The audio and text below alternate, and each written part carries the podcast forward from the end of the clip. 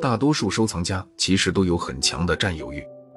他的爱好是收藏古木桌子，任何年代的木桌他都非常喜欢。不过收藏这玩意儿实在需要很大的空间和力气，有些桌子非常重。他总是乐此不疲地继续着这种爱好，以至于将美丽的妻子气得同他离婚。但他道落得清闲。这位叫谭兰的朋友家境非常富裕，这得益于他年轻时代的拼搏和经营有方。一有好的木桌，他都叫我来看。虽然我不是很懂，不过在他的熏陶下，多少了解了一些。这天，谭兰在电话里的语气几乎可以用激动来形容。昨天吃了仙丹，从乡下一个老农家里捡漏，淘到一张老花梨木北雕纹桌，真便宜，才两千多元。谭兰一边说着，一边咂巴着嘴。不是我打击你，你就不怕被人埋地雷？你缴学费的次数也不少了。我笑道。不料谭兰一口咬定，这是张很不错的桌子，而且这张桌子特别之处不在桌子的来历和原料，而是它上面的一个抽屉。所谓吃仙丹、埋地雷、捡漏、缴学费，都是淘古玩人的术语，就像就是黑道上的黑话一般。你来了就好，电话里不方便说。说完，谭兰挂了电话。从报社到他家很远，不过恰巧那里居住着我的一位采访对象，反正也是路过，所以我也没拒绝谭兰的好意。他家本来是十分宽敞的，可惜堆放了如此多的桌子，我只能小心地走过去。前些时日帮他搬桌子的时候，他的手被砸破了，血都留在桌子上，却不肯松手。手好些了吗？我看着他缠着绷带的手指，好多了，不过后来又不小心划破了，滴了一滴在那桌子上。还好，后来一点痕迹也没有，要不然我非心疼死不可。说不定我会气得把那手指给剁掉。进入内堂，我看见了那张桌子，很漂亮，淡黄色，大约一米多高，保存的很不错，工艺精美。桌面左下还有个暗格，也就是那个抽屉。我很少见这种桌子带抽屉的，抽屉外面没有任何把手，纹理结合的很好，几乎成了桌子的一部分。不仔细看还真难发现，这是个神奇的抽屉。贪婪抑制不住的舞动着双手，嘴角一下下的抽动着。我奇怪，即使再好的东西，也不必这么夸张啊！我可以理解你的不解和惊讶，因为我自己也没想到。只是最近我才偶然间发现这抽屉的特别之处。前天，因为我找不到自己的钢笔，整个屋子都翻过了。我当时满脑子想的都是自己的钢笔，因为需要记些东西。后来只剩下那个抽屉没看过。我是个没记性的人，几分钟前还拿在手上的东西，经常不翼而飞。所以我找起东西也是乱翻一气。当然，打开那抽屉前，我压根不抱希望。没想到，原本空荡荡的抽屉里居然正躺着一支笔。可是我很快发现，这支笔并不是我的那支。虽然型号、颜色一样，但新旧确实不一样的。我开始怀疑这个抽屉有着某种神奇的功能。于是我开始试验，先是想要一本书，结果拉开抽屉后，那书就躺在那里。我高兴坏了，试验了很多次。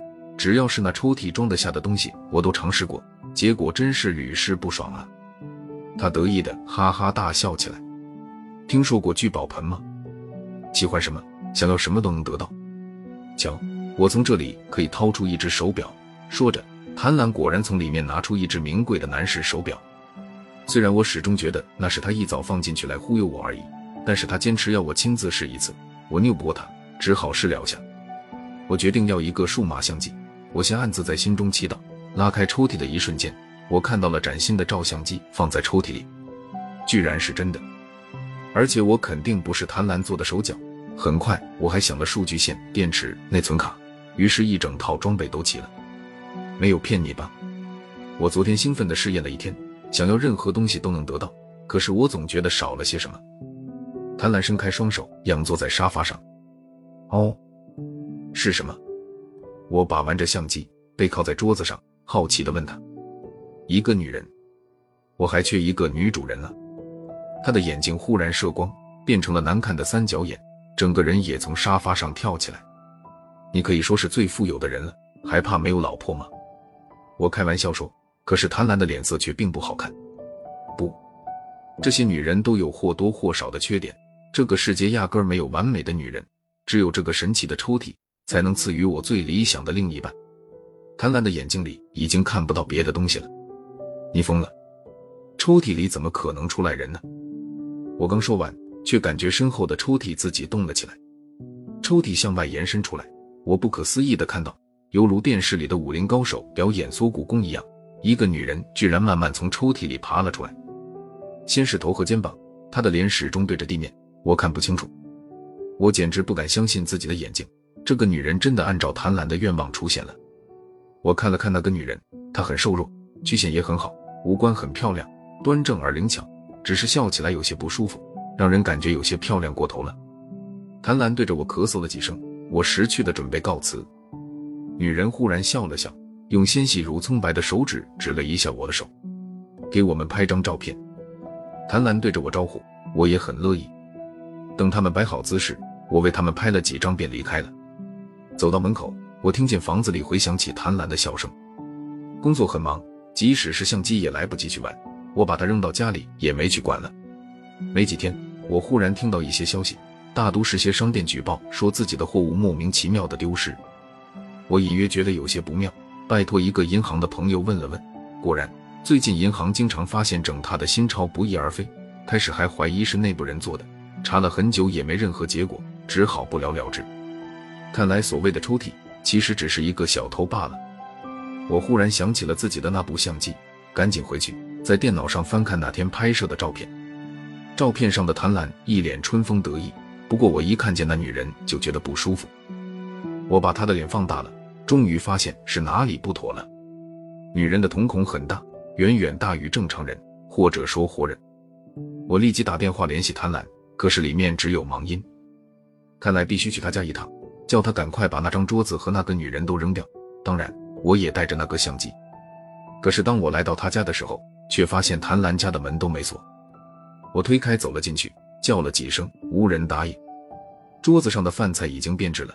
这种炎热的天气，食物放置一两天就会变质的。饭菜几乎一点都没动，旁边还有一瓶起开的葡萄酒。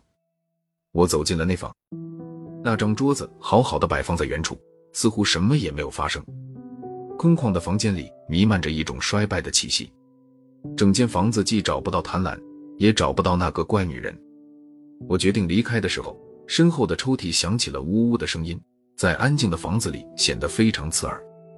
我踱着步子走过去，刚想伸手拉开，结果抽屉啪的一声开了。我没留心，没站稳，一下坐在地上。抽屉里慢慢伸出了一只手，很熟悉的手，因为手腕上戴着前几天谭兰从抽屉里掏出的那块手表。接着，呜呜的声音更大了，我的腿开始发软，虽然想努力站起来，却是徒劳，只能看着手无助的在晃悠着。我挺直了背，看见抽屉里有一个人头，是谭兰的。谭兰的眼睛里充满了恐惧，她的两只手努力地向外扒拉着。我看到了她的头顶上还有一只手，是个女人的手，不过不再雪白细长，而是肿胀的、惨白的，手的皮肤几乎变得半透明了。我见过那样的手，医学院里被福尔马林浸泡的标本就是如此。谭兰的嘴巴也被一只手死死地按着，难怪我只能听见呜呜的声音。救我！谭兰似乎努力挣脱掉按在他嘴上的那只手，吐出了两个字，短而颤抖的，像往外倒豆子一样。不过，这是我听他说的最后两个字了。谭兰的头左边伸出了那个女人的头，依旧是放大的瞳孔，依旧是美艳的面容，依旧是让人看得不舒服的笑。只一下，快得让人难以想象，那女人就把谭兰拖了进去，后者连哼都没来得及哼一声，仿佛抽屉里面是个深不见底的黑洞。两人掉了进去，房间里恢复了宁静。我宁愿相信刚才看到的只是幻觉而已。抽屉啪的一声，再次自己关上了。所求过多，就是这种下场吗？我将手中的相机小心地放回抽屉，抽屉依旧如平常一样普通。我私下里摸了一下，除了冰冷光滑的内壁，什么也没有。第二天，我正打算找人把那张桌子给搬走烧掉，起码别让他再害别人了。可是等我请人来到房子的时候，却看见谭兰的前妻正在指挥人搬东西。他说昨天晚上接到谭兰的电话，很急，声音仿佛不是他的一样，说他要出趟远门，暂时不能支付抚养费了，嘱咐他将这房子通数，并且可以卖掉所有珍藏的古玩和古木桌作为抵偿。昨天晚上，我大惊，管不了那么多了，我提出要买那张桌子。贪婪的前妻听说我要买那张桌子，惋惜的拒绝了。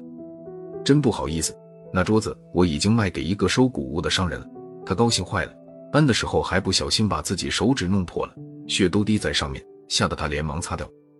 贪婪的前妻说，不久后我又听到商店的货物莫名失窃的消息了。